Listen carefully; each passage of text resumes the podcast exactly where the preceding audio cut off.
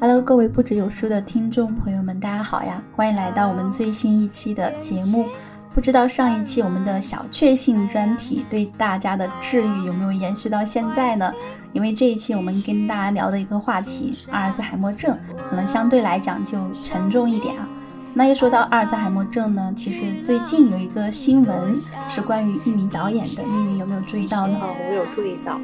好像是在上周二还是周三，十月二十五日，著名导演侯孝贤的家属发布了声明，在新闻中证实侯导确诊阿尔兹海默症，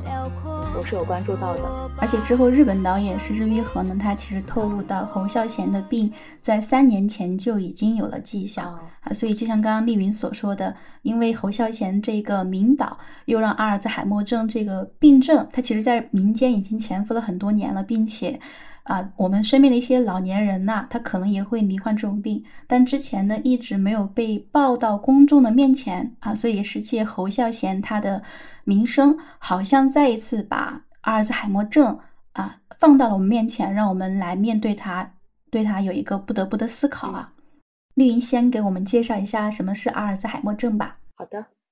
在医学定义上，阿尔兹海默症它是一种神经系统的变性病，主要表现为患者的记忆力下降，以及会存在一些精神行为异常等特征。其实我们所说到的阿尔兹海默症，在民间呢，它还有一个更加为人所熟知的、更加接地气的名称，也就是老年痴呆症。截至目前呢，嗯，阿尔兹海默症它的发病原因还没有得到一个非常明确的研究，可能跟遗传呐、老化呀，还有环境因素都有一些相关的影响。那其实我自己在做这期节目之前，也有通过一些调查了解得到，今年九月份，我国发布了一份关于阿尔兹海默病患者需求的洞察报告。在这份报告里面就显示，我们国家有九百八十三万阿尔兹海默病的患者。其实说实话，这是一个蛮吓人的数字了。嗯，对，它按照这个比例来讲，就是说在我们国家，几乎每十个老人当中就有一个。国际阿尔兹海默症协会它也有一个统计，他说世界上平均每三秒就会增加一位阿尔兹海默病患者。预计到二零二三年呢。我们的人数会增长到百分之四十以上，到二零五零年，患者数量可能会翻二点五倍啊！所以这个人数涉及面是非常广泛的，好恐慌啊！你刚刚这个数据一说出来，百分之四五十，哎，嗯，对，哎，而且我还了解到，这个阿尔兹海默病好像是没有办法可以彻底根治的一种病症，是吧？对，它是没有办法被彻底根治的一种疾病。而且这种所谓的没有办法去被根治，它其实是有原因的，因为每一个阿尔兹海默病患者他的症状都不一样，并且每一位患者他在自己的发病期都各有特征，也就是存在着所谓的一种并发的阶段性，所以这也在某种程度上增加了医生科研人员他去研究这个疾病，给出相应的解决办法，增加了相当大的难度吧。我好像有看到说，就是这个病，它可能就对于家人来讲，就只能尽可能的去提供，在他每个阶段去提供一个帮助。因为好像刚丽云也说了，这个病它分为几个阶段嘛，找到的资料显示，它好像是分三个阶段：早期、中期、晚期，是吧？我虽然没有从资料上去有所了解，但是我作为一个阿尔兹海默症患者的家属，我从自己的经历中，我个人感觉也可以是将它界定为三个阶段：初期、中期和晚期。我这边资料它显示呢，他说，嗯，这个病它一般为九年，前三年丧失空间概念，病人他比较容易走失，而且记忆力有所下降。中间三年就会丧失一个时间概念，分不清昼夜，有时候白天睡觉，夜里起床，就白天黑夜他是分不清的，就颠倒过来了。那最后三年他的记忆可能就会一切丧失，有时候他就不认识任何人，包括最后他可能会忘了他自己啊。而且好像在这个阶段，对于病人来讲就是最难受的一个阶段。在这个阶段，他不仅会面临在记忆力上面的一个障碍，可能还会大小便失禁啊，他的行走能力、说话能力跟吞咽能力等等都会被病魔吞噬的。我刚刚所讲到的，我是阿尔兹海默病患者的家属，那我身边这个患者是谁呢？就是我的外婆，我亲外婆。我外婆她现在的状态就是你刚才所提到的晚期的状态，她已经完全忘记了任何人，甚至忘记了她自己，甚至她的大脑里面都没有人的概念了。嗯，我刚刚听你在讲到说初期、中期、晚期基本上都是按照三年做一个跨度。我虽然在和外婆相处过程中没有非常清晰的去估算。他的初期、中期、晚期，他的发病阶段是不是以三年作为一个跨度？但的确，就像你刚才所形容的，他在初期的时候还没有那么严重，但是随着他患病的时间越来越久，呃，到现在为止啊，从他的潜伏期发病的潜伏期开始算的话，我外婆她得这个病应该是有差不多快十年了。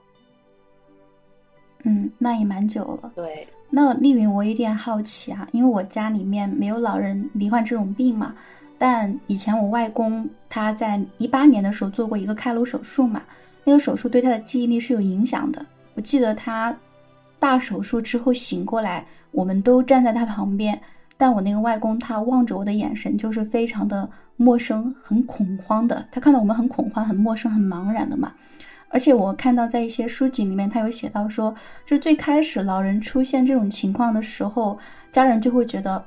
哦，你就是衰老了，你老糊涂了。对，我就很想知道说，家人是什么时候发现他有一些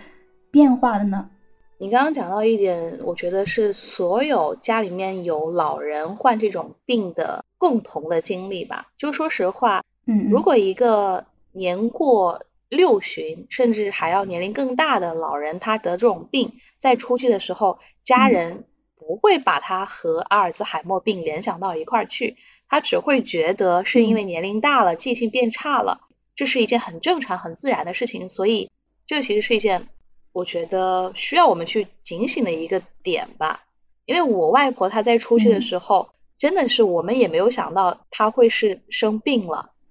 他出去的表现是什么呢？就是有时候。家里面来了一些客人，他会给他去泡茶，但是可能过了半个小时，过了多久，他又会再一次去给来客泡茶，就是会反复的给来客泡茶，他不会记得自己已经泡过茶。原本按照他以前的这种认知和思维逻辑，到了十一点钟他会知道要去煮饭，但是发病出去的时候，他不知道要去煮饭了，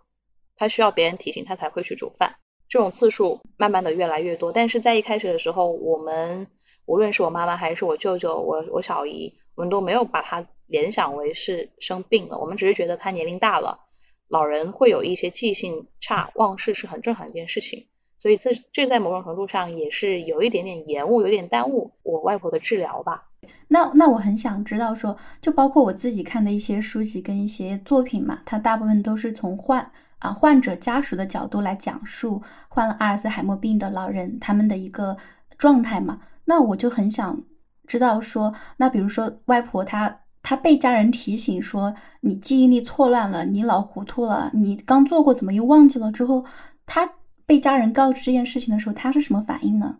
嗯，因为我看到就是有一本书，信有直子他写《我变笨了，挺多关照》里面，他的妈妈最开始也是这种，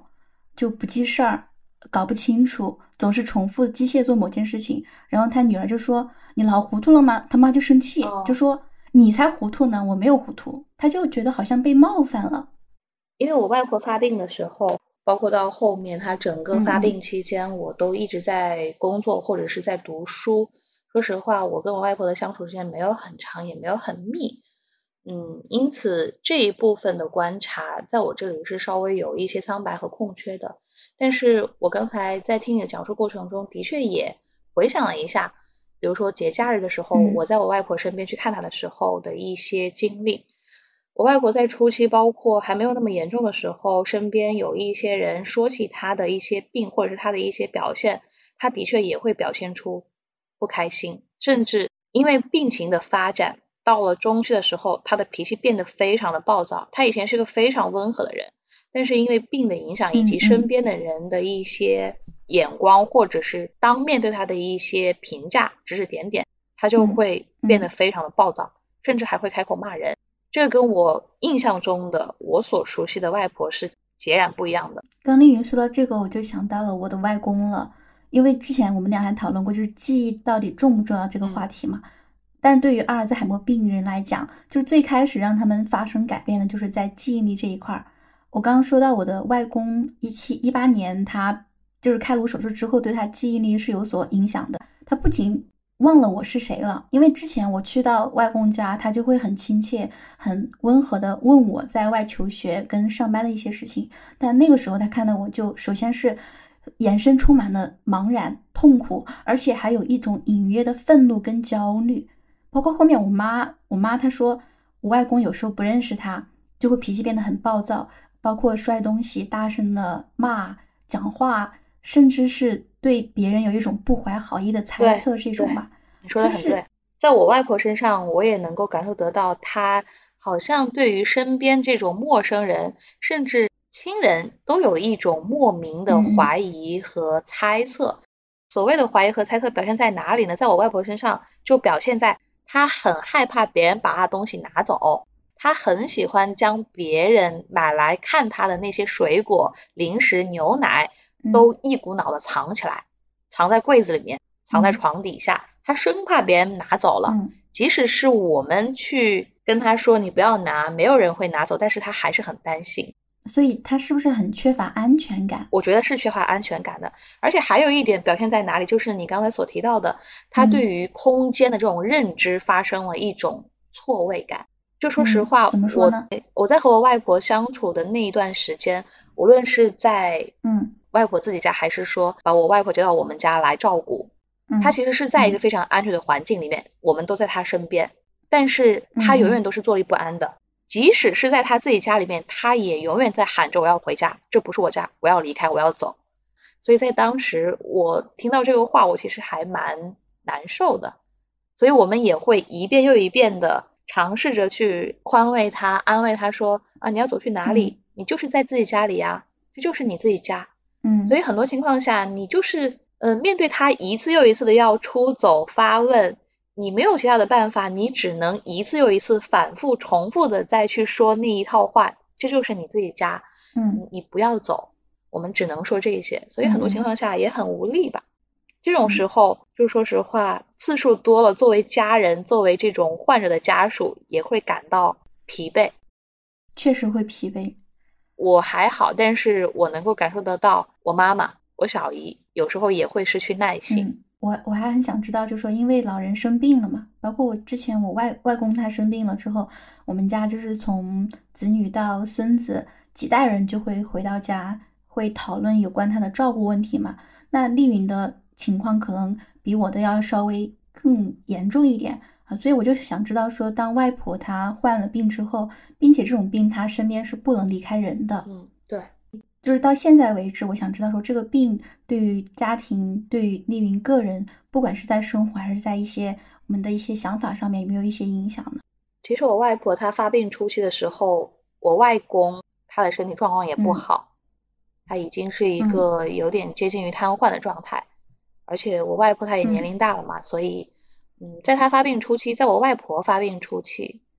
我们家就请了一个保姆在照顾他们俩的生活。所以，在我外婆发病初期，包括我外公的去世，一直到现在，我外婆身边都有一个全职的看护在照顾她。嗯，当然这中间有更换看护啊，因为有一些人他可能做着做着坚持不下去了，所以我们也是费了很多周折。节假日的时候，过年的时候，就是轮流由我妈妈、我小姨还有我舅舅在照顾我外婆。那除了刚刚丽云所说的，病人他会有一个不断的去寻找自己的家，他觉得他要去外面要出走的这样一种情况，我们需要不断的告诉他，你就是在家去安抚他的情绪之外，我们在照顾阿尔兹海默症的老人，平时还需要做哪些工作呢？首先，第一个，因为我外婆她现在的状况是已经到了非常严重的程度了，但无论是在中期还是现在，她都已经丧失了所有作为人最基本的生存能力，所以她已经没有饥饿的感觉，她不知道要吃饭，你必须要照顾他的这个饮食的问题，因为我外婆她的这个咀嚼能力也很差，所以她可能能够吃的东西流食啊，或者是一些比较软质的食物为主。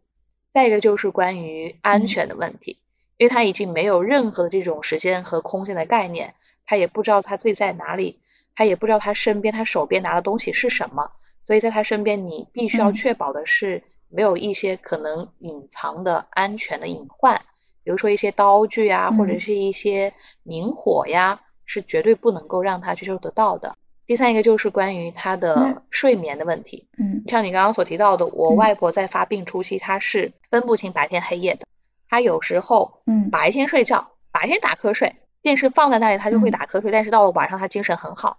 所以对于看护来讲，也是一件比较折磨的事情。你要去安抚她，因为你自己又很困嘛，对吧？嗯，我舅舅也好，还是我我妈妈、我小姨，或者是照顾他的专门的看护来来说，都需要有一个逐渐跟他去磨合和适应的阶段。你要去适应他，而不是他来适应你。啊，对你刚刚说的这个，我觉得很重要，就是要去适应他。包括我在看到那个，啊，就是《生别离》那本书里面，他也提到说，就是照顾阿尔茨海默病病人，就是你不要去违逆他的心思，你一直去反抗他，他就会越陷入那种认知的混乱当中。对，对他的病来讲，其实不是一个好事。我还想补充一点，因为我外婆她生病时期，我外公去世了嘛，像我们老家老人去世是要在家里面去办这种追悼的仪式葬礼，所以呃，当时。外公在办葬的时候呢，家里面就来了很多人，所以家里面一一时间涌进了很多我外婆熟悉的或者是不熟悉的人。我明显能够感觉得到，嗯当环境不安静的时候，很嘈杂的时候，他比以往的这种过激反应、精神失常的状态要明显的多。所以对于阿尔兹海默症患者来讲，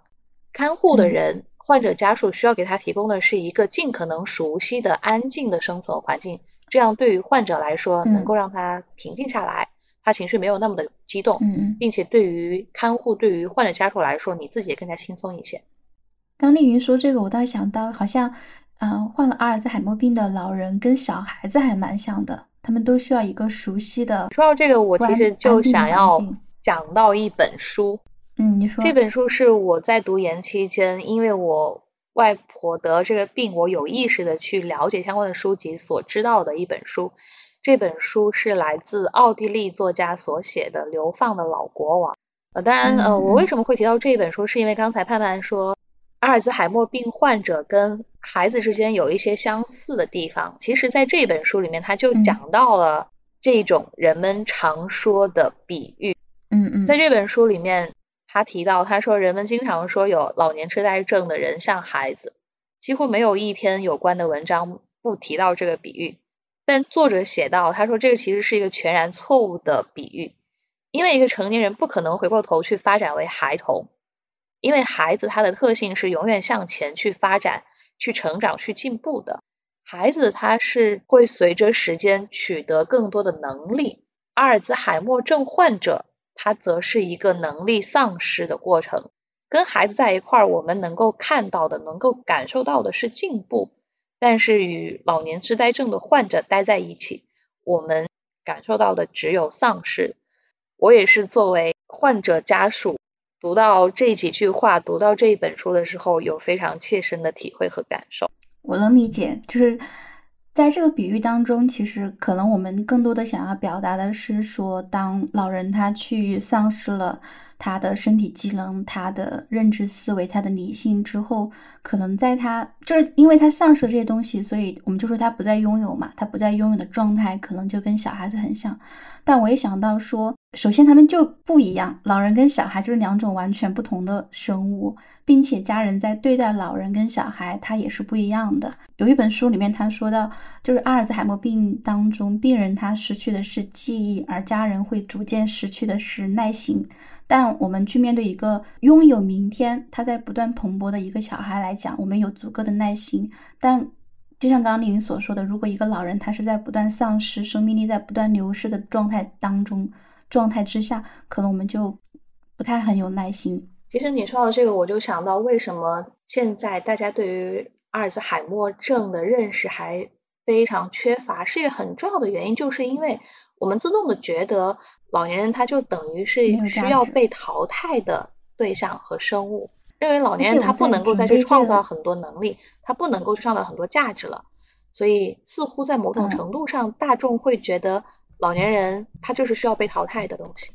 就是刚刚谈到这个老人跟小孩的生命价值的问题，我就想到了以前我们在上课的时候接触过一本小说，王安忆的《小报庄》，陆老师他好像有有针对这本书出发，然后来探讨一下关于老年人跟年轻人的一个生命价值的问题嘛。包括到现在社会，我们说女明星夸她就是少女，夸男明星就是你是个奶油小生什么的，它其实有一个就是少女崇拜。青年崇拜、年轻崇拜，就是在我看来，它最根本的原因就是在于我们对于生命力的一种崇拜。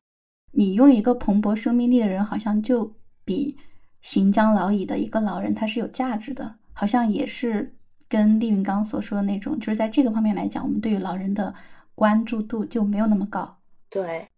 我不知道你有没有在和老人相处的过程中有过这样的一些感受和经历啊？在和老人共桌吃饭的时候，对于老人碗里面没有吃完的东西，我们的爸爸妈妈是不会让我们去吃他那剩下的东西的。但是，嗯，小孩子没有吃完的东西，我们的父母乐于的去接受，把它给消化掉。我外婆她得病之后，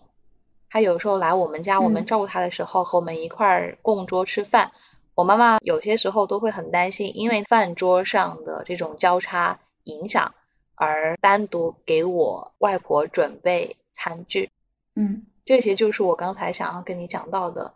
嗯，我想要在节目里面所去进行一种自我反思和自我忏悔的地方，我觉得是这样。我不知道就是能不能把它剪进去啊？因为有些时候我自己我自己都会有这种时刻。就包括我外婆得病之后，嗯，我妈妈她都会有意识的跟我说：“你离你外婆远一点点，不要跟她靠那么近。”嗯，但可能也是因为我外婆她年龄大了之后，她除了这个病，可能还会有一些其他的具有传染性的疾病，她很害怕我们被感染上。我当然知道没有那么严重，不可能说你靠近它就会被感染，但是我的确也会因为我妈妈这个话。我自己在心里面就会有一些疙瘩，但是以前不是这样的。我以前跟我外婆可亲近了，就有些时候，包括在做这些节目、做这些节目之前，回想到和外婆的一些事情，就会让我觉得，我的外婆她在丧失，她在失去很多东西。我觉得我也在失去很多东西。原本我觉得，如果他没有生病的话，我可以还和他延续。更多的缘分和亲情，但是就是因为这种病的存在，它剥夺了我跟他去创造更多美好的回忆的机会。所以很多情况下，我妈妈每一次跟我聊到阿尔兹海默病，聊到我外婆她这种病，她就很恨，她恨这种所谓的命运。为什么我外婆这么好的一个人，她要去承受这种所谓的痛苦？我妈妈会很恨，很怨怨天。清风吹。已是深秋，大地穿上枫红衣裳。每当我漫步在林间，总觉得伤感。说到这个，我就想到我在了解这个病的时候，就日本有一部电影嘛，叫《漫长的告别》，我跟我妈妈一块去看的，苍井优演的嘛。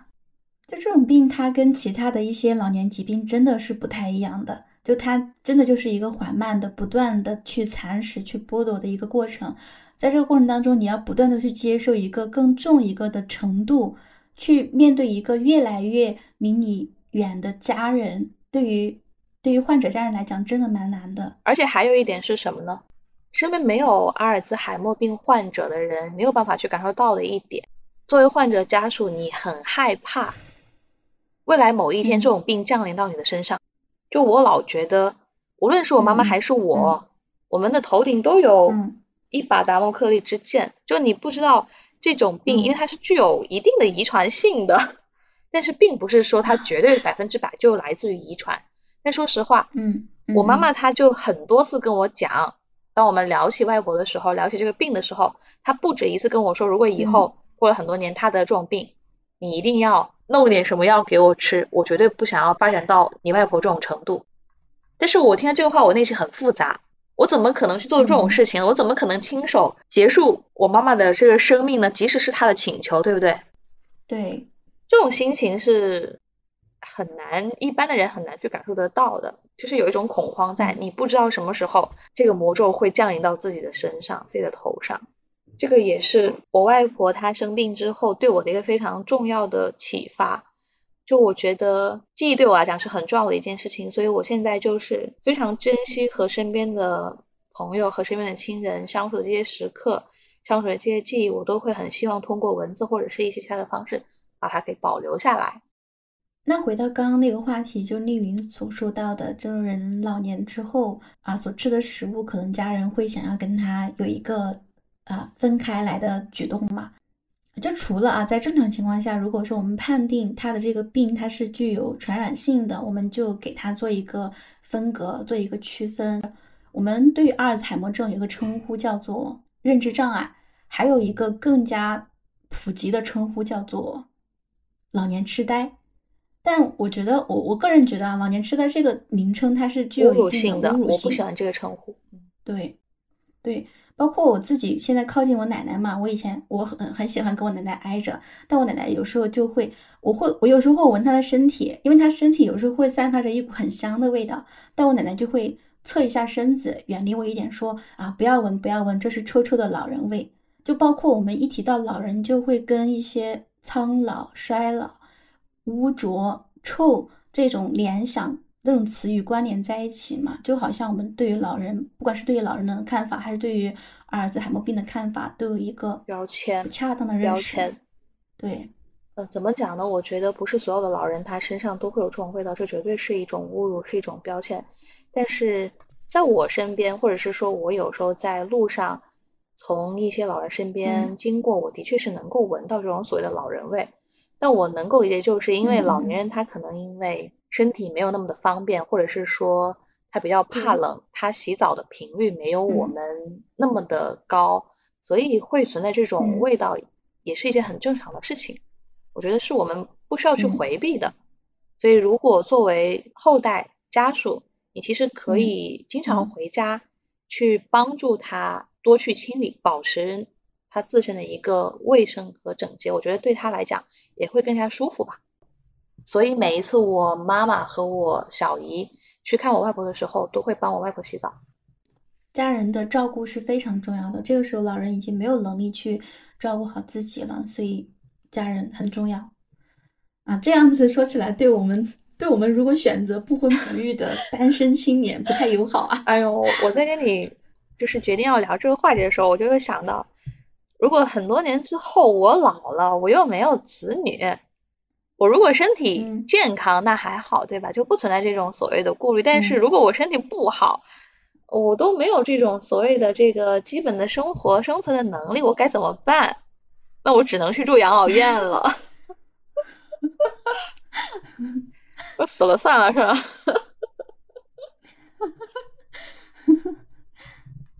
那其实我还有一个问题，我很想采访一下丽云：就患这种病的人，病人他知道自己生病吗？就是，或者说他在不知道的情况下，你们有没有告诉他呢？或者说，在告诉他跟不告诉他这个上面是如何决定的？以及外外公他有知道外婆患病了吗？我外公他是知道我外婆患病的，而且我外婆在生病初期，他应该也知道他自己失常了，因为我们带他去看病了，我们带他到省城来看病，并且医生也开了很多药，只是这些药。没有用，就像你所说的，而且这些药都很贵，价格不菲，可能一颗就要几十块钱。嗯。但是当随着他病情的越来越严重，嗯，对他来讲，是否知道自己患病不重要了，他对于自己有没有得病这个事情，他也没有这种所谓的认知了。那如果以后很不幸的患了这种病的话，你会愿意别人告诉你？我会愿意。为什么会这么说呢？就是因为，嗯，就像。身边有一个人，有个亲人，他得了癌症，他可能不久就不久于人世。那你会选择告诉他吗？如果我是这个生病的人，我会我会希望别人告诉我，因为我觉得我无论是走向何处，我的生命还剩下多长时间，我都希望能够很好去把握仅存的在世的时间，不让自己去留一些所谓的遗憾吧。能够有机会在我清醒时候和我爱的人好好的告别。我想到丽云之前我们有讨论过的那个问题，就是我们想探讨一下关于老人他真的是在丧失这个问题吗？我看到“丧失”这两个字的时候，我就想到，就是老人他除了就丧失他们的身体机能、他们的认知能力之外，就老了之后他会丧失了一个很主要的东西，就是丧失对于自我生命的一个掌控权。啊，我在看《生别离》那本书的时候，我就。其实我还蛮痛苦的，看那本书，它里面就是他没有告诉他妈妈他患病了，他妈妈从始到至终也不太清楚，他爸爸也不太清楚，但他就写到后期，他妈妈已经没有办法说话了，不能沟通了，而且大小便失禁，就没有尊严的这样活着的时候，他也会反省自己，就是说我不告诉他是对的嘛。当他到了生命到那种程度，他自己都觉得说我以后不要这样生活。我不想要这样活着的时候，可是他妈妈已经没有能力去决定自己的生命最终的结果的时候，我就想到说，哇，这个病好可怕，这个病真的很可怕。所以围绕着这个病，我和我妈妈每次聊天的时候，我们都会聊到一个话题是什么呢？安乐死。我有时候就会在想象，如果万一万一不幸这个病也到了我的身上，我其实是很希望在我自己。到了这种已经失去所有的这种所谓的行事能力，甚至没有尊严、大小便失禁程度之前，我很希望我能够自己来决定我的生存还是死亡。我很希望能够在我清醒的时候就有尊严的离开，而不是成为他人的负担，变成一个丧失全部尊严和能力的人。如果是我的话，我应该也会跟你一样。Bury me in satin, lay me down on a bed of roses, sink me in the river at dawn, send me away with the words of a love song. Oh oh, oh oh. Lord, make me. 刚刚丽媛有提到，外婆患病了之后，家里的长辈他们是有轮流来照顾外婆的。啊，但是到现在为止，在我们九零后啊成长的一代，可能大部分都是一些独生子女家庭，最多的话就是两个啊。现在的零零后二胎也是刚刚放开嘛，所以，嗯，肯定会有一批人在之后面对，如果说家中有老人罹患了阿尔兹海默病的话，他们可能就只有一个人来照顾他啊。所以在这种情况之下，我们去照顾这样一个病人，我们的负担还是蛮重的。啊，但我想先问一下丽云，就是说，啊，我们在照顾患病的外婆的过程当中，啊，除了自己家人来亲力亲为之外，有没有去寻找一些社会上的帮助呢？有没有一些社会机构的介入呢？非常遗憾的说，没有，就一直是自己家在做，是吧？对，一直都是家人以及家里面找的看护在照顾我外婆。为什么会没有？寻求所谓的机构的帮助，首先第一个是因为我们国家当下关于阿尔兹海默症患者及患者家属的这种援助机构好像还不是很多，可能有，但是在我们老家这种所谓的机构更是没有听说过。就包括我们俩在录这期节目之前所设想到的，我们再去照看、再去看护阿尔兹海默症患者的。过程之中，可以从哪一些社会，可以从哪些机构中得到相应的一个援助？但说实话，无论是我我们家，还是说我所知道的其他的阿尔茨海默症患者的家属，他们都是独自扛起了照顾的责任，并没有从外界得到很多的帮助和支持。相反，有些时候可能还会迎来一些邻居的、乡人的歧视的眼光吧。就对于患者来讲，他患了这个病就已经很难了，但因为这个病还要承受他人的一些不好的眼光，所以我也非常希望在未来，在可见的未来，无论是社会机构还是国家，都能够投入更多的时间和精力，更多的支持、关心和帮助。比如说，嗯，有一些患者的家属，他不可能二十四小时一直在盯着患者嘛，所以。我们可能就会面临一个患者走出家门走失的情况。那么像这种情况，我非常希望就是认识他的人能够及时的联系上他的家属，而不是说当做一个冷漠的看客。我还看到蛮多就是老人走失的例子的，最后被民警找回，老人都是非常可怜无助的，在某个地方，嗯，对，很狼狈。一说到这个，我就想起就是在我外婆可能初期中期的时候，我就在网上，在淘宝啊，或者是在一些购物网站有去查看有没有一些可以嗯戴在她手上的手表或者相关的仪器仪器设备。来防止她走失时，我们可以去找到定位她的位置。但是好像这种技术在当时还没有很成熟，不过到现在他也用不到了。嗯，因为他现在也不是像中期和初期那样总是喊着要出去的这种状态了。他现在变得不走了、不跑了，非常安静了。他有时候可以一个人安安静静坐一整天，不说一句话。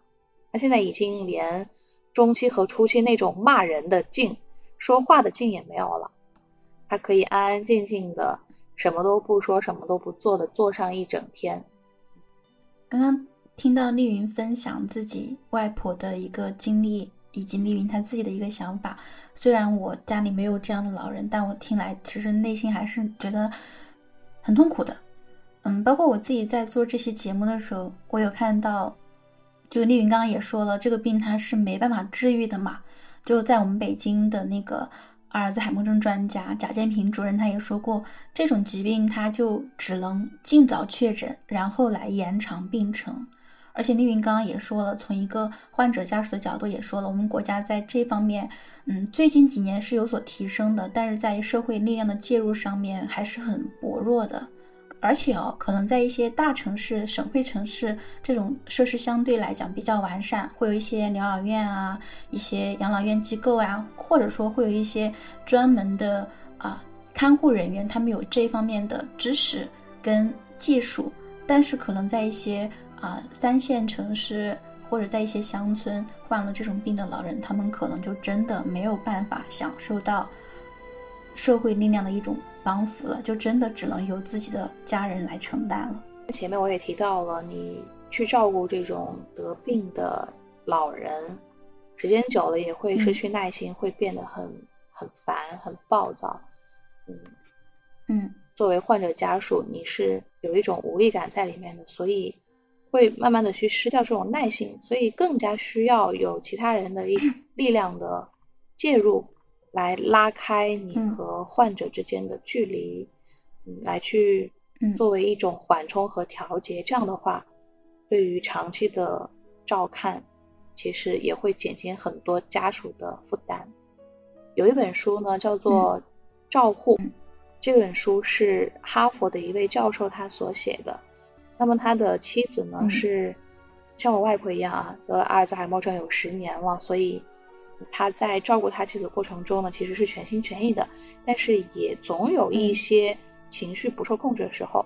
所以嗯，他一当他到了后面也是找了一个看护来帮忙。对，我在看那本《生别离》的时候，它里面就提到了，是妈妈跟父亲一直长期生活在一起的，就是当妈妈患病了之后，作者他发现他的。作者他发现他的父亲的脾气变得越来越坏，就曾经有一段时间，他们有去想过，爸爸会不会因为妈妈的病症，他没办法好好的交流，没有一个很理性的认识状态，总是处于混乱的状态，爸爸是不是也抑郁了？然后他们后来还想尽一切办法，就是包括请保姆呀，或者说啊，尽量的多陪爸爸，陪他讲话，让他出去一个放松休息的时间，来延缓他的这种症状。嗯，包括作者他本人，他其实也刚出现了丽云所说的那种情况，就他觉得那是他的母亲生病了，他很难过，他每天跟他生活在一起，他觉得无能为力，但他同时又觉得很心理跟生理都承受不住嘛，他就觉得很痛苦，然后他就说他不能靠得太近，他就要选择以一种客观的、建立的方式来看待这个事情，然后他就是写日记嘛。这就是我们为什么会找专门的看护的一个非常重要的原因。当然，还有一个很重要的原因，就是因为无论是我妈还是我小姨，又或者是我舅舅，他们都各自有家庭，他们都有工作，他没有办法做到二十四小时全天候的全时段的只去照顾我外婆，因为都各自有家庭，都还有各自的生活，所以真的是非常需要外界机构、社会的一个帮助吧。我觉得我们家还算是比较幸运的一点，就是，嗯，我外婆的三个子女，他们都还有能力请得起保姆，请得起看护。嗯。但对于很多经济状况不是那么良好的家庭，他可能就只能够自己亲力亲为。所以我们还是很希望。我们的政府能够在未来在这方面有更多的一个投入跟设计吧。嗯，这一点其实呢，我在搜集一些资料的时候也看到一个数据啊，就也是今年六月份，国家卫健委办公厅也发布了一个通知，关于开展老年痴呆防治促进行动的通知。国家决定，嗯，在近三年要在全国组织开展老年痴呆的防治促进行动。其实这个所谓的促促进行动呢，也就是，嗯，老年痴呆呢，它虽然是一种没有办法被治愈的病，但是我们通过一定的行动，它是可以有效预防的。所以我自己其实也了解到了有有一套书籍叫做《终结阿尔兹海默症：全球首套预防与逆转老年痴呆的操作规程以及个性化的程序》。这套书呢，就向读者展示了预防和逆转阿尔兹海默症的科学原理。在这本书里面，既有一些博士的治疗实例，也有详细的操作规程。其实我们在日常的生活中，无论是在饮食上，还是在心态上，又或者在其他方面，我们都可以通过一些方法来去有效的去提升自己预防阿尔兹海默症的能力的。大家也不要那么的恐慌。嗯，我爸爸有一个朋友，就是家里面的老人也是得了阿尔兹海默症，但呃，这个老人呢，他可能症状比较轻。吃了几种药，就有一点缓解，嗯，然后就把这个事情告诉我爸，我爸知道之后他就很激动，他就非得要去买同类型的药来给我外婆吃，所以我们家的情况就是，无论是在哪个阶段，只要从任何人那儿听说他家的老人吃了什么什么药，病情有所缓解，我们家都会买来给我外婆试一试。很多情况下，虽然我们在去照看我外婆，在给我外婆治疗的时候经历了很多挫折，但是只要有一线希望、有一线生机的时候，家人都会想要去抓住它，想要去尝试一下。虽然这种希望不常有，希望它是短暂的、是瞬间的、是会熄灭的，但是这种时刻你能够感受得到家人之间的这种相互的依偎、互相的扶持，这种力量其实也蛮让我动容的吧。Oh, to see without my eyes. The first time that you kissed me, boundless by the time I cried. I built your walls around me. White noise, what an awful sound.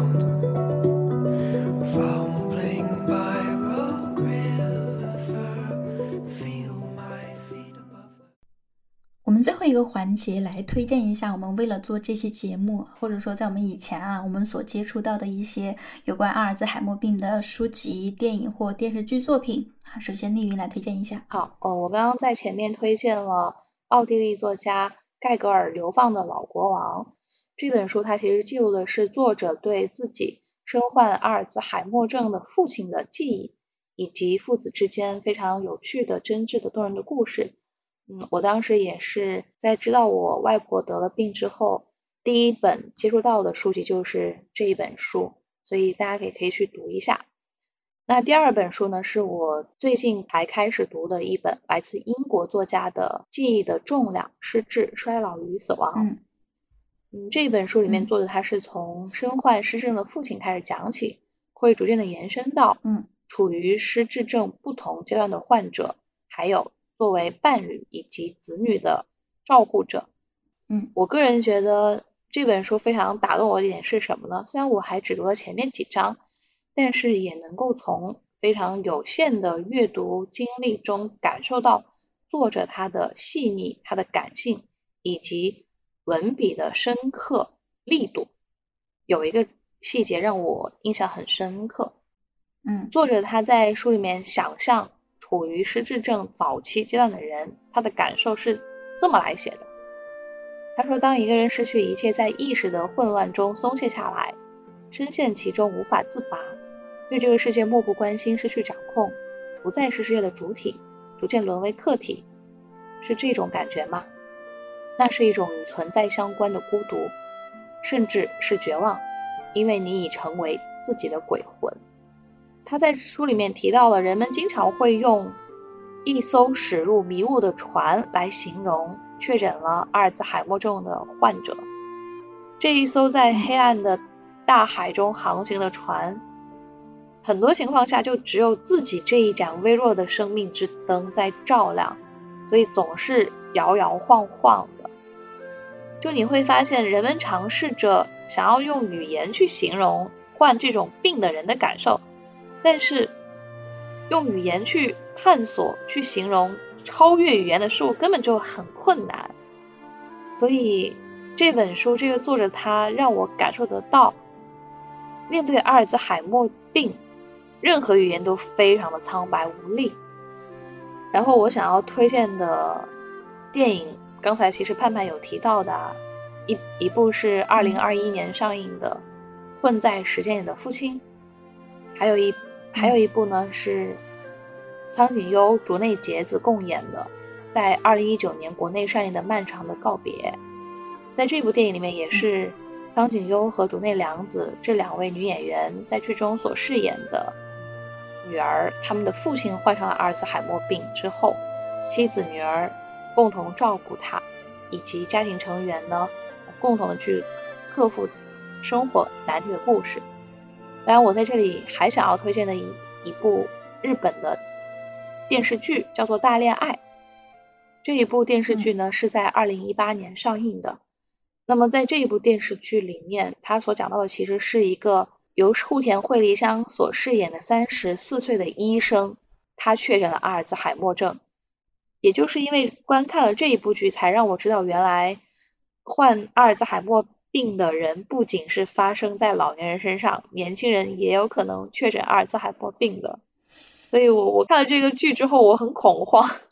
我今天还看到《新周刊》在今年有发布一条新闻，说有一个小孩子他在十九岁我也看到了阿尔兹海默病。对。哇。他已经年轻化到这种地步了吗？对，其实，在零四年，韩国有一部电影嘛，很很有名的电影，孙艺珍和郑宇盛合演的，叫做《我脑海中的橡皮擦》。里面孙艺珍她演的那个角色，女主角，她也很年轻，她也是得这个病。所以你看，呃，这个病它的恐恐怖的一点就在于它越来越年轻化了。对，而且我今天还看到，就是说罹患这种病的人哈。就除了是老年人，他如果年轻化之外，就是哪种类型的人会最容易得？就是那种不太爱讲话、比较内敛的。而且有有很多老师，或者是说大脑有非常丰富的工作的人，也会得这种病。嗯，比如说教授、大学老师这一类型。嗯，那我推荐的话呢，就嗯，首先电影就是《困在时间里的父亲》啊，我这里要再强调一次，是因为嗯。我之前看的都是一些文字版的，我今天看了一下《困在时间里的父亲》，他给我的触动很大，因为他非常直观的去呈现了阿尔兹海默病患者他眼中的世界。它里面的情节就是写，从父亲的眼光来看，人的面貌是在不停的改变的，关系也是在不停的改变的。他的记忆不是说他没有记忆了，是他的记忆已经混乱，他卡在了某个地方，就像游戏卡 bug 一样，他是一直走不去。走不过去的那个地方啊，所以他很直观的呈现给我们阿尔兹海默症眼中的世界，对我触动还是蛮大的。如果家中有这样的病人，建议大家可以去看一下，看完之后可能对于老人理解会更深一点，可能就不会单纯的只是觉得他啊老糊涂了，怎么怎么样。然后另外的一部电影就是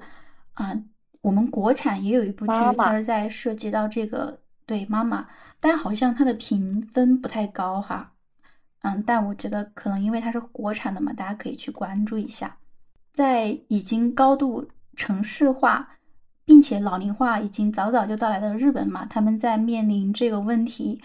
已经有了非常多的探索啊，所以不管是小说啊，或者是记录，或者说一些学术著作，包括上野千鹤子嘛，关于照护的问题。啊，关于老人的问题，他在自己的著作当中也是多有论述啊。这个先不提啊，我今天提的就是，呃两本书啊。第一本书是我刚提过的心有之子的《我变笨了，请多关照》。嗯，他是一个纪录片导演啊，所以他还有同名的纪录片，也叫《我变笨了，请多关照》。它里面也是从他的眼光，包括从他父母的眼光来呈现他母亲从早期到晚期的一个一系列状态，包括他父母就是从最开始他不喜欢陌生人进他的家庭，到后面他如何去接纳护工来陪伴他，当他跟护工发生一个争吵啊，思维上的冲击的时候，护工要如何去做才能让妈妈来接纳他的帮助啊？可以给大家一个很直观的经验嘛。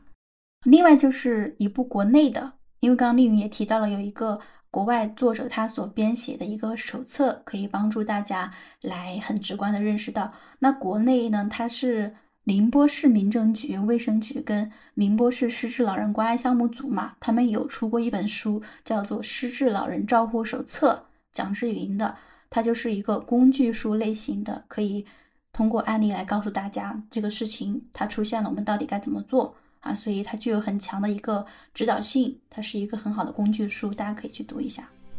哎，我最后想要说一句，哎，如果要是早早在几年就有这一些书籍给推广、给宣传出来，说不定我外婆她的情况没有那么糟糕。因为我们也是面对一个全然陌生的状况，我们根本也不知道该怎么去对待。所以，像现在出了一些关于更好的照看照顾阿尔兹海默病患者的手册，一些实操性的工具，我觉得也是说明我们在慢慢的去攻克这一些难题，能够让患者家属照看的过程变得更加轻松，也让患者他的失去没有那么的仓促，